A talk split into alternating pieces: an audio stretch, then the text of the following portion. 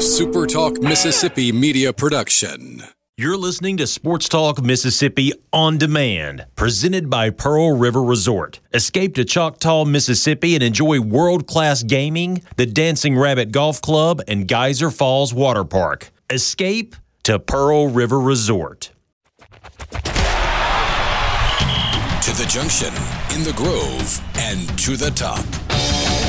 This, this is Sports Talk Mississippi. On your radio and in the game, right here on Super Talk Mississippi.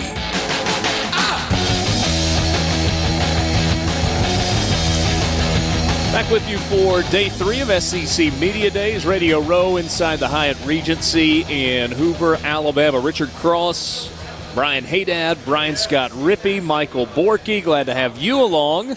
Sports Talk is brought to you every day by Mississippi Land Bank online at mslandbank.com. Mississippi Land Bank, where they know the lay of the land. If you've got land financing needs of any kind, Mississippi Land Bank can help. It's what they do, and it's what they've been doing for a really, really long time. Like a little more than 100 years. That's like uh, slightly more than twice Brian Haydad's age. Slightly.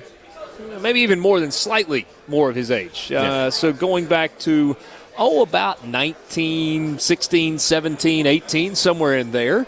That's when uh, Mississippi Land Bank started financing land. They can help you if you're in North Mississippi and you've got land financing needs of any kind. Borky, what's up? Wednesday, how are you? Uh, doing well. A little bit more chaotic today than yesterday, even it feels like. Why is that? Oh, because of the uh, the Alabama effect. Yeah, you know, I-, I wish we would stop normalizing the herding of the cattle in the lobby, just waiting for a football coach to walk by a couple times. What do you mean by normalizing it? Like it's just a thing? Yeah, it- see, look, I, I love college football. College football, you know, pays my mortgage in a way, right? And the craziness and how much we love it here is all a really cool thing.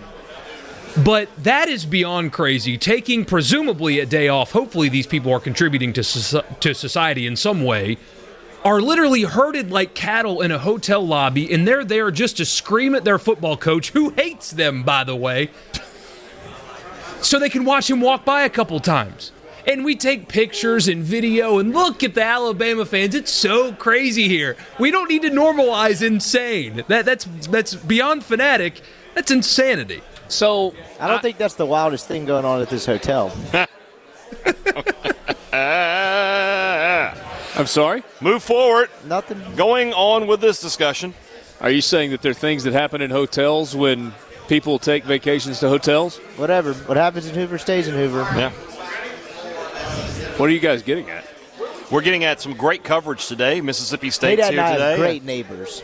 Uh, Mississippi State's here today. hold on, hold on. No, are no, You, are you like hearing things through the walls? Nope. I don't know. We're going to talk to Joe Moorhead later today. Borky, why do they throw something like that out and then run Who from are it they? like it's a Who are uh, they that I threw have it out? no idea because this could be the best story that you've told all week, and Rick- instead we're shutting threw it down. out. Rippee threw it out. Brian Haydad is trying to be a good family man. I will tell you this: the first thing that Brian Haydad said to me this morning when he came down to uh, jump on the radio with um, Paul Gallo, I came down, got the equipment set up for him, and pulled out. He said, "Man, you won't believe what happened last night." I said, "What's that?" He goes, "These noises coming through the wall from the room next door, Things were happening over there. honeymooners or something." And again, an hour ago, while I was writing. I don't, Oh. know, I, don't, I don't know who honeymoons in Hoover. Yeah, well, uh, who knows? The people that wait in the hotel lobby for Nick Saban to walk by. Let me let me explain something to you just for a second. It- it- you heard Borky saying it- it- he said normalizing the uh, the idea of herding cattle or people as if they were cattle. Yeah. If you've never seen this, and, and I actually did not take a picture of it today because that's a picture that's been taken a bunch and tweeted a bunch. But If you didn't take a picture of it, it didn't happen. when you walk into, well, I, I do have one picture I'll share. Um, when you walk into the main entrance, they've got the revolving doors and then the, the open glass doors on either side of the revolving door into the lobby of the Hyatt Regency. And immediately in front of you, there's kind of an atrium area, and then off to the, the left at about a 11 o'clock on uh, 11 o'clock on the clock. That's where the uh, the registration desk is. Yeah. And then over at about two o'clock, you've got the escalators that go up to the second floor, and that's where the main media room and all the ballrooms are. In the middle of this area They've got rope and stanchion. It's the kind that, uh, like when you go to the airport, you've got the little little poles with the retractable deal to like cordon people off or create the snake line when you're going to the airport or you're at Disney World or whatever. So they have this in kind of an octagon shape that goes around the center of this atrium coming into the hotel. And when fans are here to try and get autographs or take pictures or whatever it is that they may be, they are put inside the pen, we'll call it. I said this on Monday. I, I may have been off air. I don't really know, but it's like a petting zoo, except you probably can't poop in there. Yeah, I like how it's probable. you probably can't do it. it would be advisable not to. There's security milling about. But no, it's it's kind of like reverse petting zoo. It's like those people are the animals and everybody else is walking by, a- as opposed to being on the outside of the pen and looking in Jim on Halpert once suggested that on an episode of The Office. So um, on the day that Alabama comes, it is, as you would expect, the most crowded, and you have people that dress up in jerseys and they put national championship They dress up in a lot more than just jerseys. ring things on their head with big sequined shirts and all kinds of stuff. I, I did take one picture. I was getting on the elevator earlier today, uh, headed up to the room, and there was this girl who had absolutely had enough. So there is um, kind of a table. Yeah. I haven't, I haven't seen on- this picture. Let's, it's kind of like a coffee table deal You need to tweet that from Sports and it's got a, an area that is like hollowed out underneath it, and and you can see through on the backside. Yeah. She has climbed underneath the table, sitting down with her knees kind of pulled up to her chest, and she's leaning over with her elbows folded across her knees and her head down, Oh. completely sacked out, and down between her feet there's a football, presumably waiting to be autographed. And uh, a bunch of empty Chick fil A bags. A little media days PTSD. Yeah, too much. Had had enough. Shutting it down. Uh, so that's kind of what's happening. I'll, I'll tweet that picture from uh, Sports Talk Mississippi uh, coming up in uh, just a little bit. Mississippi State here today, along with Alabama, Arkansas, and South Carolina. Bulldogs still kind of going through the rotations right now, as is South Carolina, Alabama, and Arkansas. Were here this morning to uh, to kick things off. Big picture observations from today. I thought it was interesting Moorhead's comments about the way he came in last year, to talking about championship standard and talking about uh, you know what's your ring size. Talking to Fitzgerald about finding a spot on the mantle for for a Heisman. Uh, and this year he said that maybe he set it up where nobody was going to accept anything but a championship as a success last season. So maybe he created an unfair set of expectations for Mississippi State in, in 20, 2018. For me personally, I don't know if that's something you can walk back. I think you know you came in and you said that this was going to be the case. I don't know that you're allowed to look 365 days later and say, "Yeah, I made a mistake." You can say it's my bad that we didn't get there. I don't know that you can say it's my bad that we talked about having high expectations. Did he create that? Because it seemed like the fan base did. Well, I think that he sort of fed into what the fan base was saying and doing, and that he, he just sort of went with it. What was his other option then? Like, actually, we're not going to be that good. Well, I mean, the other option is to, t- to not talk about championships. Just say, look, you know, we're going to build a, a great program here, blah, blah, blah. There's ways you can get around, you know, you don't have to use the term championship standard and, and talk about, you know, telling players when you get off the plane, get your, you need to know your ring size. You can just come in and say, we're going to have a great program. You know, it, it's like every coach when they come into a new job, they think they've got to do something in their introductory press conference Yeah. that's going to be memorable. Uh, Houston Nutt standing on the uh, the stage in the Gertrude Ford Center says, "You know how you spell fun? W I N." And then he tried to do some lame version of Hotty Toddy where he didn't really know the words and couldn't figure out the cadence and all that. He was, you know, whatever. It worked out. Um, I don't remember what that moment was for uh, Hugh Freeze when he got the job at Ole Miss. I mean, it felt kind of like a revival type sermon thing. What? Him? Yeah, I know. Um, Joe Moorhead, though, when he came in, he was, you know, met at the airport upon landing by hundreds of Mississippi State fans and given a cowbell, and he's ringing it, and he's doing the right things initially. And then he starts talking about his expectations, and they are for a championship program. And he made the comment about Nick Fitzgerald. He knew he had a talented quarterback, but I think he also thought he had a quarterback that was going to be able to throw it. I don't think he ever imagined that he wasn't going to be able to coach Nick Fitzgerald into 60% completion percentage. Right. And it didn't happen. Right. Uh, the, the rushing numbers were there, and if the passing numbers had been there with it, it might have resulted in more wins, and it also might have resulted in some postseason awards for Nick Fitzgerald, but that didn't happen. When you commit, though, to ring sizes for championship rings and making space on your mantle for a Heisman Trophy, those are quotes that stick with you. Those are quotes that live on. And I don't blame the guy for wishing that he hadn't said that because that gets thrown back in your face Yeah, I don't, a I little don't- bit. Blame's not the right word. I don't blame him. I'm just It is interesting that he tried to kind of walk that back though a year yeah. later. That's what I'm getting at. Well, especially when you had a team with the number one defense in all of college football. That's not an opinion. They had the number one scoring defense in college football. So halfway, they had a team that was capable of winning a championship, and they still lost five games. Right. I mean, they only gave up 12 touchdowns all year, but they they lost five games. When you say that out loud, It's incredible, right? it's really pretty incredible. Yeah. We've got a bunch to get to. We're going to visit with Joe Moorhead this afternoon. We're going to talk with Mississippi State's players who are here as well today. Got a conversation with Jordan Rodgers. We'll talk quarterbacks in the SEC. I think you'll uh, be interested in what he had to say about Matt Corral at Ole Miss, about Tommy Stevens at Mississippi State, about some of the other quarterbacks in the league. We've got 100 teams in 100 days, some cool random stats for you, and a whole bunch more to get to this afternoon, day three of SEC Media Days. When we come back, we'll hear some of what Joe Moorhead said at the big stage when the day began. Back after this in the Renaissance Bank Studio. Day three of SEC Media Days. We got started on Monday of this week. Had Missouri, Florida, and LSU. Yesterday, Georgia, Ole Miss, Tennessee, and Texas A&M. Today, it's Alabama, Arkansas, Mississippi State, and South Carolina. We will wrap things up from Hoover with you tomorrow. Vanderbilt, Kentucky, and Auburn are here at the Hyatt Regency at SEC Media Days. We're glad to have you along. Cross, Hey Dad, Rippee, Borky. Thanks for being with us this afternoon. Um, let's go. Let's go to the main stage. Is that what we're calling it? Yeah. Main room. The main room. The big yeah. stage. Yeah. Ice room, The ice room. It's cold in there, isn't it? very cold. It's Cold. like ten degrees colder than like the. second could you walk be in colder, out the in my opinion. I don't think it could. Yeah. Uh, Joe Moorhead, and this is a little bit about what we were uh, talking earlier. Not Sure, I put that sentence together exactly the way I intended to. You used some words. They worked. Yeah. Uh, so Joe Moorhead speaking to the media, and he was asked, I guess, about how kind of his career began a year ago in Starkville. Here's what Joe Moorhead had to say. I I think, like anything, a year's worth of time, you learn things. And, you know, you've got to be really introspective, I think, as a leader, and you've got to look in the mirror and not out the window.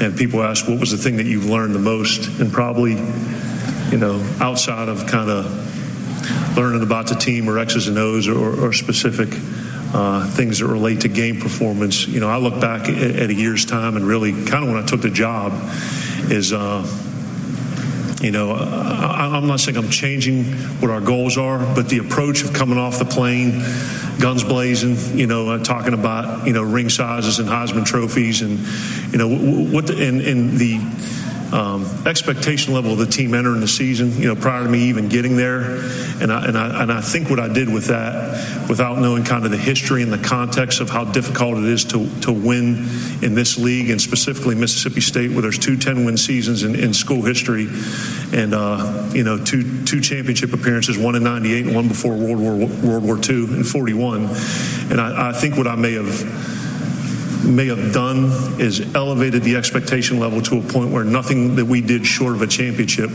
was going to make people happy. And, and, I, and I wouldn't have changed the goals, but I probably would have kept it a little bit more in house because I, I, I think that was on me.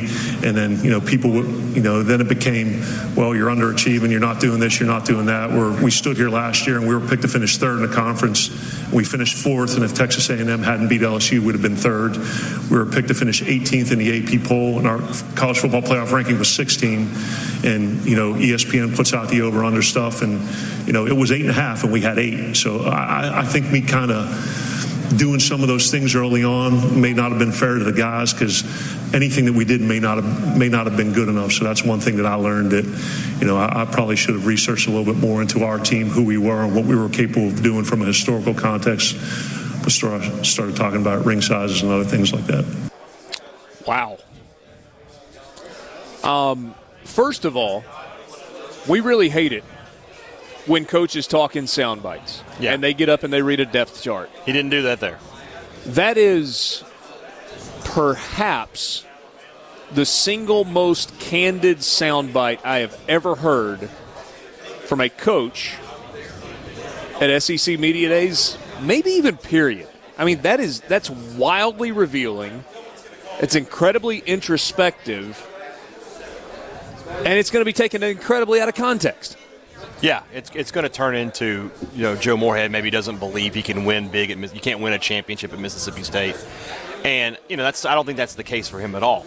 I think that like like he said, and, and if I'm a head coach, if I'm taking over program, sort of going back to what you said, that you, you can come in and use a lot of different adjectives, but when you put the word championship out there and you start talking about players knowing their ring size and and you know clearing off room on the shelf for trophies, you know you set the expectations a little higher than you know what you're able to deliver, especially in year one when you haven't recruited to your system yet. You know these players are not your players. Uh, so that's it was a it was going to be a difficult task either way. I thought the team was going to be better than it was. Well, I, I will say that. Okay, so so let me interject here for just a second. Again, I appreciate the candor. I don't believe that Mississippi State fans were disappointed at the end of the year with the outcome because of what Joe Moorhead said when he got off the plane. I think Mississippi State fans were disappointed with the outcome because their defense averaged about eight tenths of a touchdown allowed per game, Yeah. and they went eight and five. And, and honestly, and I think I've said this before, if State wins the bowl game and they're nine and four, I don't think a lot of I don't think the word disappointment is used as much. After State, you know, the way they finished the season, they they destroyed Arkansas. They really beat down Ole Miss in the Egg Bowl. I think Moorhead had everybody back in line, you know, that maybe had lost early in the season for the Kentucky and Florida games. But then when you go to the, the, the, the Iowa game, and again, your defense plays really well, and that was maybe one of the worst performances all year from the offense. Um, you know, it, people just sort of, you know, they got off board with him at that point. So, honestly, to me, a lot of the disappointment in state season just stems from that bowl loss. If state had won that game, I don't know that we're having these these sort of conversations. Uh, I have a you have a much better pulse of the fan base at Mississippi State and, and what was disappointing and what wasn't. I have a hard time believing though that it's the bowl loss to Iowa in an exhibition game that creates the disappointment. I think the disappointment comes from not being able to get it done against Florida when Dan Mullen came back to your place and they didn't really score anything. Right.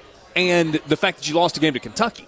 I agree with that. There was a lot of disappointment when that happened, but I think as at the end of the season, a lot of that had subsided. I know that when State won the Egg Bowl, there was a, mo- a lot of positive momentum for Joe Moorhead, and it feels like you, you gave some of that away in that bowl game because if you win that game, you're nine and four, and you probably finish the season in the top fifteen. That is a by Mississippi State's own standards, which is what we're Historical standards. That's a fantastic season at Mississippi State. I mean, it puts you in like a top 10 season all time. yeah, top five season all time. Maybe, you know. Uh, perhaps. Um, he also talked about recruiting, and there's more candor from Joe Moorhead.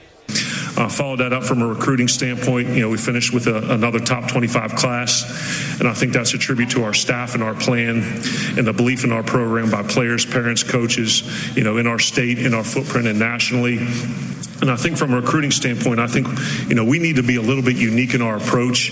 You know, I think Mississippi State lacks a little bit of the, of the immediate and long term kind of championship tradition that some of the teams in our conference do, and some of the bells and whistles from a facility standpoint. You know, we've gotten tremendous support from, uh, you know, Dr. Keenum and Mr. Cohen and, and our administration. You know, we have new locker rooms in, in our stadium and in our, um, in our facility. We have a new recruiting lounge, new player meeting rooms, and we're doing everything we can to, to uh, you know, upgrade those things, and because I know that's important. What do you think about that? Well, it's true, first and foremost, that, you know, Mississippi State does not have the recruiting profile that Alabama, Georgia, LSU, Auburn have. They don't have the national championship trophies. They don't have the, you know, they have great, great facilities, but they're not the top of the line elite facility by any stretch of the imagination. So, imagination. so yeah, Mississippi State does have to be a little different in the recruiting par- process of, of what they're doing and what they're they're going after. Because in all likelihood, and this is sort of the the issue I had with the championship standard, because you get to the championship standard through recruiting. Well, if you're not recruiting top five classes, top 10 classes year in and year out, which I don't know that Mississippi State can do, you're never going to get there. So, you know, yeah, State is going to have to find a way to beat teams that recruit in the top five, top 10 with top 25 classes. That's Joe Moorhead's challenge. Kind of And- leaving out an important detail as well, and I know people make fun of this, but it's true. There is uh, fewer resources in the underbelly of recruiting, also with the two programs in the state compared to the Alabamas of the world. Well, That's a real head thing. Coach, I don't think the head coach of the university is going to sit here on SEC Right. media days and go, you know, my boosters just aren't shelling out the cash at the right amount. But I mean, that's that's you, sort of you can me, that's lump sort in of that with what he said uh, as well. It, it also applies just as much as everything he said from facilities and history and all of that. That's also prevalent there. Hey, he might he might be saying that without saying it. That's what it feels like to me. Maybe those are the bells and whistles. Yeah. Or Dodge Chargers, but it, bells, whistles, those are also nice. You know, Bells, whistles, and bags. The, the, the fascinating thing here for me is that Joe Moorhead basically said today, and he's talking about Mississippi State, but you could you could lump Ole Miss into this as well. What we talk about on a regular basis, and nobody wants to say this out loud because it's not fun, especially when you live in a place where in the neighboring state you've got the most dominant program or one of the two most dominant programs in college football. And in another neighboring state, you've got a team that's won a national championship in the last decade. And a couple of states over, you've got a Texas A&M team who's trying like heck to get to that level. And you, you know, you, you look around. What am I missing? Two over the other way. You have basically what's become the second team. Oh, Georgia. Yes. Eh, yeah, exactly. So, so you're surrounded by programs that desperately want to get there and have all of the resources. So, what have we always talked about? What's reasonable Yeah. at Ole Miss and at Mississippi State? Well, it's reasonable to be a bowl team every year. To expect to win about seven games every single year. Maybe there's one year out of a decade where you backslide and you have a down year. But there should be one year in the decade where you jump up and win nine or ten. Exactly. That, that's what I'm saying. And then if you just catch lightning in a bottle and you get the right combination of upperclassmen and the schedule falls just right and you catch some breaks, now you're competing to be a college football playoff team. And that's not fun to look at it that way, but that's kind of our reality. An interesting year for quarterbacks in the SEC.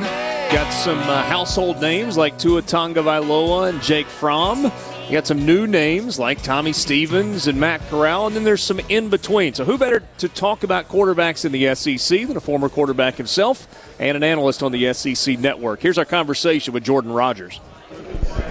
More SEC Media Day, Sports Talk Mississippi, streaming online at supertalk.fm. Jordan Rodgers from ESPN SEC Network, former Vanderbilt quarterback on your radio. So let's talk quarterbacks. This is an interesting year, I think, for quarterbacks in the SEC. Is it low key good, low key bad, somewhere in between? What do you think? I think it's low key good, and, and here's why. I think last year we had a little more top heavy talent, you know, in Drew Lock and Jarrett Stidham, just just so talented throwing the football. But this year we have that talent. Obviously, Fromm and Tua at the top are the, the headlining guys. But every team outside of maybe Auburn has somebody that has a won a lot of football games somewhere, has experience, and can win them some football games. Every football team in the SEC has somebody that can win games, and I don't think we've gone into a season with the depth of talent like that in a long time. Uh, We've, we've had some headlining guys at times. We've had some. Maybe this guy's going to be good, but we've got a lot of guys, especially adding those four transfers. They've all won football games. I mean, Ben Hicks set records at SMU. I know it's not the SEC, but he's played football. He can win them games. Kelly Bryant has won a lot of football games. He's going to be good for them. Tommy Stevens, I got to say, is a dark horse. He's extremely talented. I, I worked at Manning Passing Academy every single year. And I was kind of like, okay, this kid transfers from Penn State. Maybe he's not quite as talented as you'd like to see out of a starting quarterback in the Big Ten. He was as talented, if not more talented, than anybody there. And he is going to be the starter day one. And he is going to, I think, give them an opportunity to be balanced on offense, actually throw the football. And I think that's going to win them some more games this year. How much does it matter that he was part of Joe Moorhead's system, and so he doesn't have to completely learn the offense. It is absolutely huge. I mean, Keytaon Thompson has played good football for them. I mean, you know, he, he won him a bowl game a couple years ago against Lamar Jackson. I mean, he's a guy that can play in this league. But Tommy Stevens walks in knowing 80% of Joe Moorhead's offense. And he has not taken a team snap yet. He just got there this summer. He is already ahead of the game. There's not going to be anything that he doesn't know day one of camp. Um, and he is more talented. Um, he can throw the football. He's accurate. I think they're going to look a lot different this year, and, and, it has everything to do with the fact that he knows this offense walking in because that's the biggest hurdle for quarterbacks, especially transfer quarterbacks when they transfer in in the summer. All right, so what about when you have a quarterback coming back, but there's a new offensive system? Matt Corral comes back, really benefits from the whole you can play in four games and still redshirt deal from a year ago. So he played four games but now Rich Rodriguez, which is just a little bit different than Phil Longo. Well, it totally is. Uh, you know, some of the same flavor. You know, they'll, they'll, flip the ball around from a passing standpoint with similar concepts, but there will be a lot more, and this is the good thing for Matt Corral, there will be a lot more running the football. So they will still be up tempo. They will still throw it around when they need to, but Rich Rod runs the football a lot more. In the past, you know, with the Khalil Tate, he's ran the football with his quarterback a lot more. I don't know if he'll lean on that as heavy. In the SEC, I think you want to shy away from that. But I think what I love about what Matt Luke has done he's brought in two head coaches. I think as a as a head coach that maybe on the outside isn't the most confident, right? I mean, I wouldn't I wouldn't say Matt Luke exudes confidence. I think he's a guy's guy. I think he's confident in in himself in a quiet sense of the way. But he's brought in guys that have won at the highest level. He's brought in guys that have been head coaches of big programs. He is doing anything and everything he can to improve this football team on both sides of the ball. So I think Rich Rod is going to be great for this offense, bringing more of a ground attack because I think you have to have that in the SEC, and I think that's what Ole Miss has lacked at times. They've been explosive, they've put up a lot of points, but you got to milk the clock if you want to win football games in this league. So I think they're going to be able to do that a lot better. Fair to say there's some head coaches whose ego wouldn't allow them to hire two former head coaches, two national coaches of the year. 100%. I, I'm not even kidding. There are a lot of coaches who wouldn't do that because of their ego, because in a way they maybe feel threatened, right? I can't bring in a guy that's been a head coach, that's done it, that's been paid millions of dollars to do what I'm doing. What if I'm not successful? People are going to be looking at him to take my job over. Not the case. Matt Luke is confident in himself. He's confident in his plan, and he said, i want to be and do anything to be successful. So I'm going to bring in guys that are going to allow me to do that." Jordan Rodgers from the SEC Network, ESPN college football analyst on your radio as we continue live from SEC Media Days in Hoover. Um, I'm doing this from memory, and I'm thinking back to some of those studio shows. You didn't love Joe Burrow for a lot of the year right? And and felt like maybe became a little more impressed with him as the season went go, went along. Is that is that am I remembering that right? Yeah, I think he played a lot better as the year went on. But here's what I'll say: um, it is a lot easier to play big in big games than it is to play consistent in all games. And I think that's been Joe Burrow's Achilles heel. Is, all right, say that one more time. So it's a lot easier when you're talented, and Joe Burrow is talented, to play big in big games, to have big moments, than it is to be consistent in all games and consistent across the board for four quarters, day in and day out, or Saturday in and Saturday out. So Burrow, to me, his biggest problem was consistency. You'd have games where he would absolutely disappear. And now although he did play better towards the end of the year, top five defenses that he faced, all top 30 defenses, Alabama, uh, uh, whatever. I looked at their schedule. Whatever the top five were that they played last year, he threw in five games zero touchdowns, four interceptions, and had a 52% completion percentage and didn't throw over 200 yards for any of those games. So, although he had, what, 16 touchdowns, five interceptions last year, against the best defenses that he played, he did not throw a single touchdown and turn the ball over. So, to me, in moments in fourth quarters last year, he played good football but he was not consistent and he did not play winning football when LSU needed him to. LSU can roll their helmets out for six of their games every year, and I think they're the better football team. But against good competition, quarterback has been the X factor, and quarterback has held them back. So, yes, I'm going to continue being critical until he performs consistently or even good, which he did not play good against the top defenses that he played. Now it's five games where he threw zero touchdowns and four interceptions. So are you anxious to see that Texas game in week two? Absolutely. I think that's going to be a good barometer for where this LSU team is. Now, it, I love the addition of Joe Brady. I love it because he studied RPOs under Joe Moorhead. He's young, man. He's, he's younger than me, so he's got a way of communicating.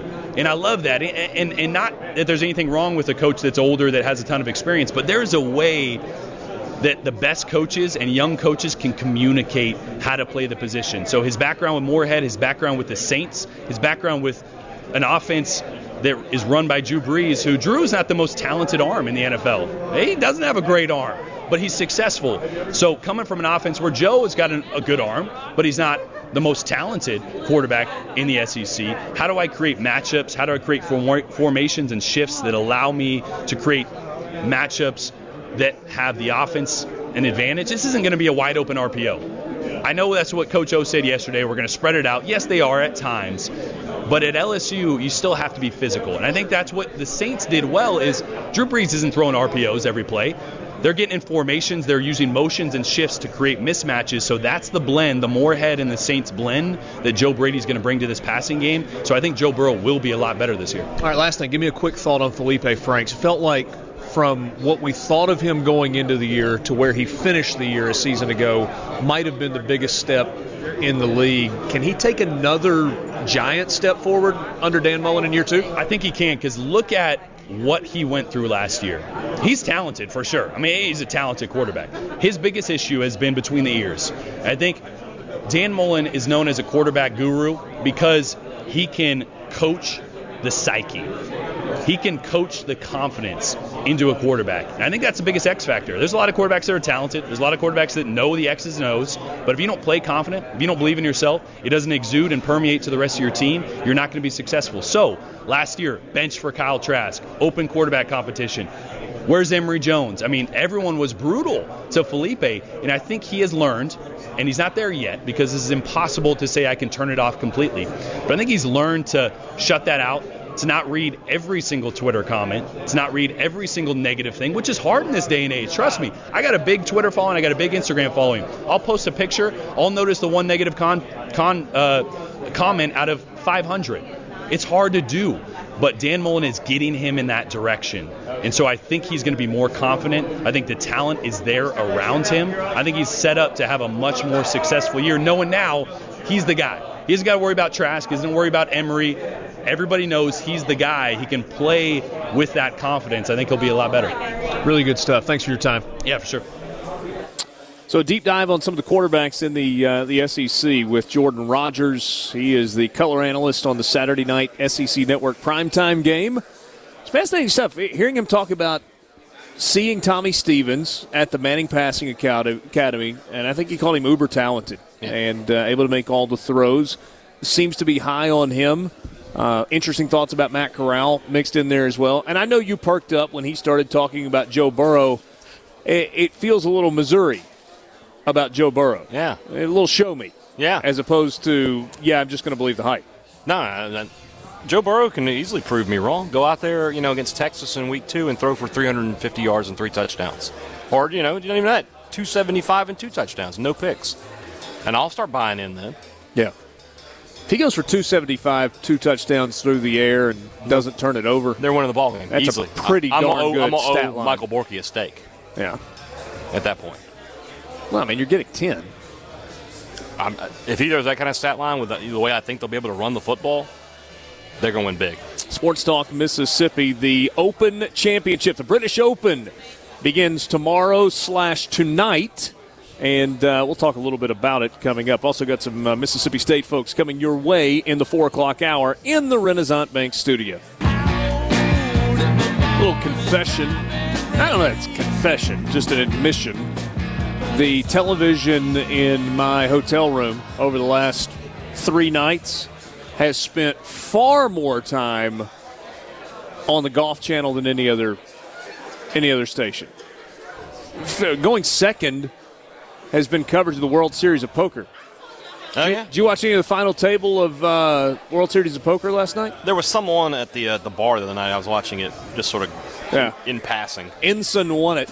Okay. The, uh, the Italian guy didn't win. Sammartino. No. That's who I was pulling for. Were you? Yeah. Kind of like the uh, other guy, Livingston. Yeah.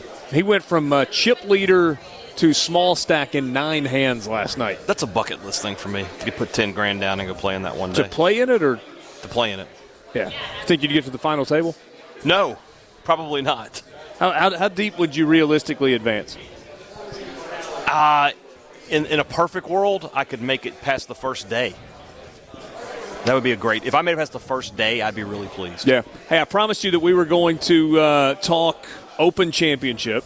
You probably are not sitting there waiting with bated breath for that to happen. But regardless, we're going to press pause. Yeah. And uh, we'll circle back to some uh, golf a little bit uh, later this afternoon because right now we have a large man sitting at the table across from us. We got two. Two. Yeah. You're saying Rippee's a large man? No, I'm not. I'm saying me and Darryl. I say across the table. Darryl Williams, offensive lineman, Mississippi State, joins us right now. What's up, my man? What's up? You look good. Thanks. How's today been? Oh, today's been awesome. I, I, like I said, I feel like I've been in Hollywood today. it, it does a little bit have that feeling. They oh. kind of roll out the red carpet for you. Most definitely. Got cameras everywhere. Everybody taking pictures. I mean, I feel like I'm famous. the famous. suit helps. Oh, Almost definitely. Yeah, I, I've been getting compliments about my suit all You day. You should. All day. As a general rule, I think it's hard to do anything with maroon, but but that works on you. Oh, yeah, most definitely. Mom, mom's picked the suit out. Did she really? Oh, yeah. Oh, you knew it was going to be right then. Did you get any say so at all, or Oh, she no. just say, "Here Say you go"? so. Here you go. This is what you're going to wear. There you go. I like it. Uh, tell us about today. Oh, today was awesome, man. I got got the chance to meet a lot of a lot of new guys, a lot of new faces. I mean, opportunity to, to, uh, to showcase a lot of my guys' uh, faces and names and stuff like that. I feel like it was a very, very humbling experience for me. I'm sure there are other questions that I should ask about the offensive line, but a lot of times offensive linemen get quarterback questions. So, kind of going through this offseason, uh, no KT's coming back, uh, but also Tommy Stevens coming in, those guys battling for that starting job. Uh, how's how's this thing looking, or how's it going to look as we get into fall camp? Uh, it, I'm, I'm, I can, you, your, your question is good as mine. I'm still looking forward to seeing those guys uh, perform and count. But like I said, those guys this summer have been working their tails off to uh, make sure they're uh, to make sure we're, we're ready to uh, ball out come uh, fall. You know, you're making the move net this year from guard to center. The guy before you did that as well, Elton Jenkins. Did he give you any advice? Oh man, I talk to Elton Jenkins all the time. I mean, he always give me advice on what to call or what not to call. I mean, make sure that I communicate better this year than I, than I did last year. I'm just I'm just thankful for Elton and, his, uh, and also Deion Calhoun, a guy that also helped me a lot. So I'm just thankful for those guys. Darren, what's the challenge of being in the middle of that offensive line? People call the center the quarterback of the offensive line because you've got to make all of those calls. Uh, it is a challenge. I mean, I got to make sure my quarterback stay protected. I got to make sure my O line slide the right way. I got to make sure I make ID calls. Communication is the key to uh, to being a center. So I got to make sure I, I got to be a vocal leader at that spot. So I feel like that's a very, very, a very challenging uh, experience. We talk expectations all the time. Everybody's got them going into a, into a new season. Talk to me about players' expectations for this year's team as you roll into 2019. Uh, I mean, expectation is to win. I mean, every every player's expectation is to win multiple games. I mean, we want we want to be a, a team to compete for the ACC championship every year. I mean, I think I think once we worry about the team goals first, then individual goals will come. Like I said, I- I'm a firm believer in little things, and once the little things do the little things, big things will come. All right, so if you hit some of those team goals, what are your individual goals? Haydad just mentioned a second ago making that position change. Does it, does it have to do with how you grade out at games? Does it have to do with trophies that recognize positions or being on an all SEC team? Uh, I, mean, all those things are nice, but I'm I'm, I'm a guy. I, I, I, I, like work. I like putting my team first. But like, I want to win. I want to win the Rimington, the Rimington Award. I want to win that award. I mean, it's a award. It's a award that I have that, that I have been eyeing for a long time. I, I want to win the Joe Moore Award as well, given to the best offensive line group in the, in the uh, country. So I'm looking forward to trying to compete for those awards. Those those awards don't have the same. Uh, they don't get the same attention as the Heisman Trophy, for example. That Rimington would, award would look good over your mantle. Now, your mom picked out your suit. Would she take the trophy and put it at the house? She probably would. and, and would be proud, proud to show it Oh, off, she right? would. She would. I, I, I can't give my mom enough credit. I mean, a woman that has done so much for me, and a woman that has worked her tail off to put me in the position I am today. Tell me more about your mom. Oh man, she's a, a work a workhorse. I mean, a woman that, that, that took her brother in when her, my mom passed to take care of four kids. I mean, it was just I'm just thankful for, that woman. She's a she's a, a, a, lady that always put me first and and not putting herself and not putting herself first, but she always put her kids first. So I'm just thankful for her. Well, that's a really cool tribute and uh, a nice way to wrap up this day. Congratulations on being here. Certainly an honor to be here, and all the best this season. All right, thank you. Darryl Williams, offensive lineman for Mississippi State. He's going to be the anchor of that offensive line in the middle, Oh, definitely. snapping it. snapping it. We'll take a timeout. Come back with a 4 o'clock hour with you. Sports Talk Mississippi in the Renaissance Bank studio. Okay, uh, this reminds me of something. So, so the conversation that we've had about the best lines of Yeah. songs. Yeah, it's opening line. Opening line of a song. Right. I put out this as Yeah, met your choice. Gin Soak Barroom Queen in Memphis, Yeah, and uh, you went a different route. I did. I went Led Zeppelin. Quote it. Oh, hey, hey, mama said the way you move, gonna make you sweat, gonna make you groove. So I was explaining this to my wife, and she goes, "Richard, there are a lot of songs out there. Are you sure that that's um, That's your number one? that's the way to go?" I said, "Well, I think it's pretty darn good." Uh huh. And she said, "Well, nothing from Broadway or whatever else." At which point she would have lost you. Yeah, I'm out. However, We've already been over this. We're not play guys. yeah, I understand that, but tell me a song that has a better opening set of lyrics than how does a bastard orphan son of a whore and a Scotsman dropped in the middle of a forgotten spot in the Caribbean and by Providence, impoverished and squalor, grow up to be a hero and a scholar? I don't think you can say two of the words you just I said. think I just did. I'm pretty sure that we, we're gonna get a we're gonna get a fine. That's fine. Whatever. Do you not like that? Hey, it's all right. I need to hear the song.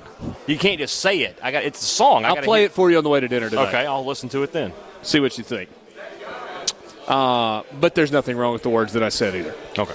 Sports Talk Mississippi with you streaming line, uh, streaming online at supertalk.fm is brought to you every day by Mississippi Land Bank online at mslandbank.com. Mississippi Land Bank, where they know the lay of the land. If you've got land financing needs of any kind, Mississippi Land Bank can help. They've been financing land and all that goes along with it for a little over a hundred years. If you are a farmer and you need a, uh, a loan for equipment, buying a new piece of property, refinancing an existing loan, or maybe you need a production loan, Mississippi Land Bank can help. Or if you're just an individual in search of recreational property, or maybe you're going to build a dream house in the country. All of those things in the wheelhouse of Mississippi Land Bank. They've got branch locations all across North Mississippi. I promise you, you will not regret dealing with the really good, fine folks at Mississippi Land Bank. Online, mslandbank.com. Uh, I mentioned Open Championship just a second ago. Forky, it starts. Uh, well, okay, so Thursday is when golf tournaments begin, but when they're seven or eight hours ahead of us, that means they start at like, oh, about midnight Central Time on Wednesday night. Will you stay up tonight to watch the opening shots of the British Open from Royal Portrush in Portrush, Northern Ireland? Yeah, I'm definitely going to stay up. It's something that I do every year, and the best naps that I've ever taken in my life are the wake up at 3, 4 a.m. on the weekends to watch the start of the weekend rounds and then take a nap and then wake up in time for the leaders to tee off. It's an all time good sports nap. Yeah, that's a pretty good call. That is a pretty good call. Who do you like to win?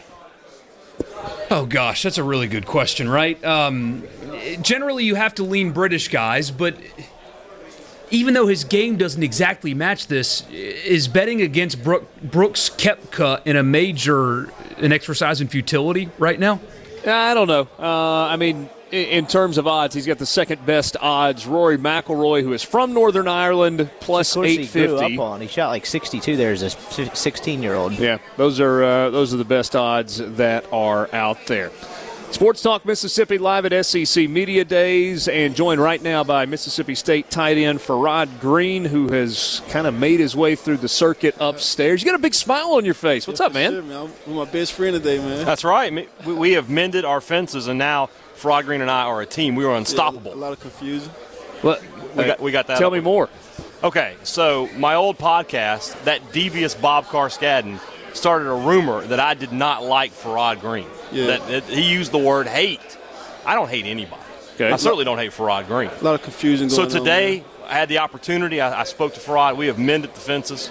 Okay, And hold now- on a second now. Had, had, had word gotten to you Yeah, it kinda that, got that Hey. Dad didn't like you? It became a social didn't know what media it- I didn't know what phenomenon. it was. Yeah, a social media So phenomenon. like every Mississippi State fan was like, "This guy hates you." Like that's all I see in my mentions when I do check it. Yeah, yeah. So, but we got that. We got all, we got all the air cleared now. it's cleared. If you'd have beat him up, I'd have helped. yeah, that would have that would have been. He uh, wouldn't have needed your help. I'm pretty sure on that. I'll just go ahead and tell you, you. you've been forgiving. That that's impressive. It, it might have been an even better story if you hadn't been. If you had said, "No, get out of my face, man," Oh, no, uh, man. push him back. Say, No, get- you create some separation here. Life's, life's too short, man. Exactly. There you go. So we're all. On a, we're I think it was page. all a spoof anyway. No, it was, it was not a work. I promise. No, I'm saying it was a spoof that you didn't like him in the first Oh no, place. I know. I never did not not like him. I don't know. If, I don't know if the grammar on that is right or not. But Farrod, uh, what has today been like? It's been a cool experience, uh, fun. I'm, I'm, uh, it's an honor to be up here with these two great captains of our team and our head coach. Darryl and I were talking about it a second ago, and I said I, I used the word that you just used, honor, to uh, to have your head coach say, "Hey, I want you to come to this event. There are a thousand media members here, and I want you to represent our school for this Yeah. stage." You, you kind of looked at it like, that way. Uh, for sure, uh, being a senior guy, uh, filling this leadership role, and also being from from being from Mississippi, so coming here and like uh, put on for my home state, that's, that's huge. What are the goals for you individually? We'll talk team goals in a second, but I'm talking about you as a tight end in this offense. What, what are your expectations for yourself?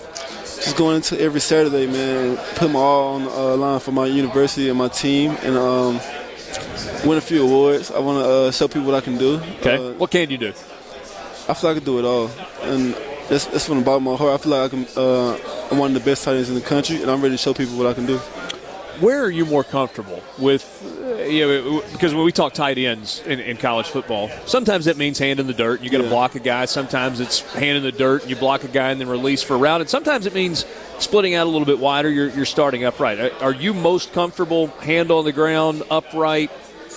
I'm actually not. I'm more comfortable being split out wide wide receiver. Okay. But that hasn't been shown yet, and, and it will be sooner than later. Okay. But uh, A little breaking news right there. I isn't kind it? of, yeah, I was kind of uh, forced. I wasn't forced, but I had to do what I had to do to get on the field and Sure. to be that physical guy.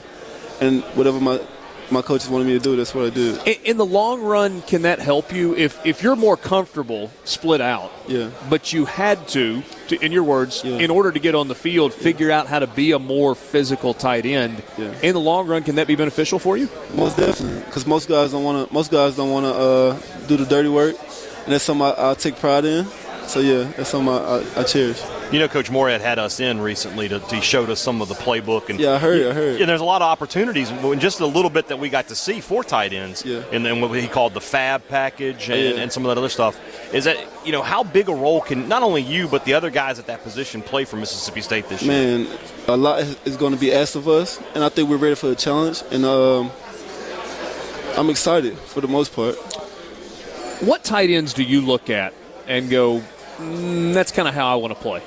Uh, there's a couple. Um, Jordan Reed for the Redskins, Okay. uh, Eric Ebron of the Colts, and Travis Kelce. And also my former teammate Jordan Thomas. I, I like him a lot. Yeah. You're not quite as big as Jordan, though, are Oh, you? no, no. We bring some difference. It's There's pretty- not a lot of tight ends or Yeah. anybody as big as him. Yeah. It's pretty remarkable, though, to watch him Blossom. at, at his size grow into what he has Yeah. become. Oh, he's a weapon. Yeah. He's So- with It, it, it's really fascinating.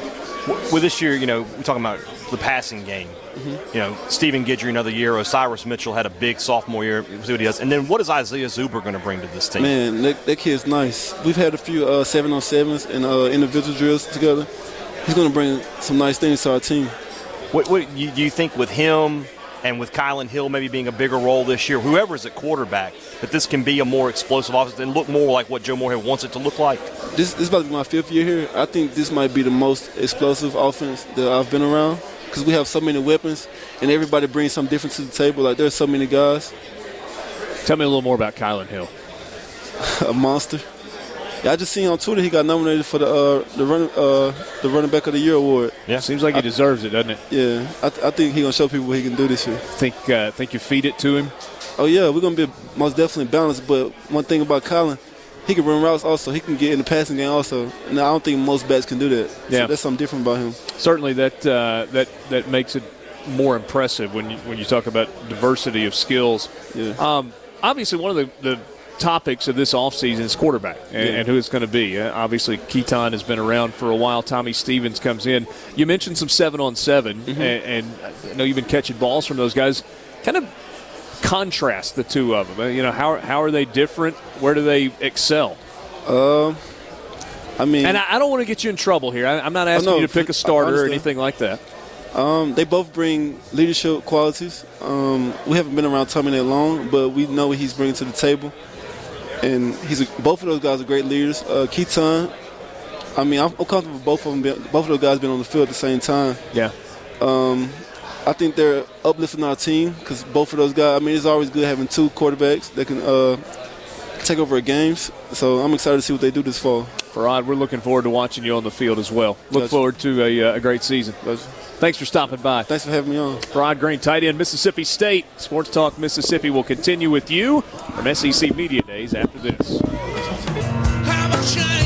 Two of three, we have talked with Darryl Williams, the center for Mississippi State this year. Farrod Green, tight end. I'm really looking forward to the next guy who's going to join us, uh, not right now, but uh, in just a couple of minutes, and that is Erroll Thompson. Tackling machine. There's a bulldozer in there. Yeah. Um, is he a prototypical middle linebacker? A little small for that? He's maybe a little smaller than that, but you know he can be, he could be maybe, and he's not like a London Fletcher. That, when I, if you said undersized middle linebacker, that's sort of our Sam Mills, like the first guy I think of. He's a sort of a tweener, but man, does he have a nose for the football. Good in coverage too, really really good. Hey, Borky, I know you had the clips from Joe Moorhead, and we're going to talk to him for the college football fix in the five o'clock hour. But let's go back and hear a couple of other things that uh, that Moorhead said when he was at the table earlier today. We talked about uh, his statement that was just wildly interesting uh, with regard to kind of the expectations that he set coming in. We also talked uh, a little bit about what he said with regard to uh, to recruiting, but as you would expect, he was asked about the quarterback position and specifically about Tommy Stevens. Let's hear what Joe Moorhead said earlier today about that. Yeah, obviously, you know, I've been exposed to Tommy and coached him for two years at Penn State, and I think he or any quarterback that we coach or bring into our system, uh, we want the um, quarterback to be able to beat you with his, his brain, his arm, and his legs. And I think Tommy is a, a kid with a lot of physical tools, strong arm. He can really run. Uh, you know, he's he's accustomed to the system, so he's going to understand it. You know, for the most part, coming in, and uh, you know, I think he brings a you know a lot of talent to the position. And I think the uh, the competition is going to be an exciting one. It's going to make the position better. It's going to make our offense better, and it's going to make our team better. What's the competition going to be like? You know, in, in honesty, I think I, I feel like you, you said about being can having candor and being honest and open.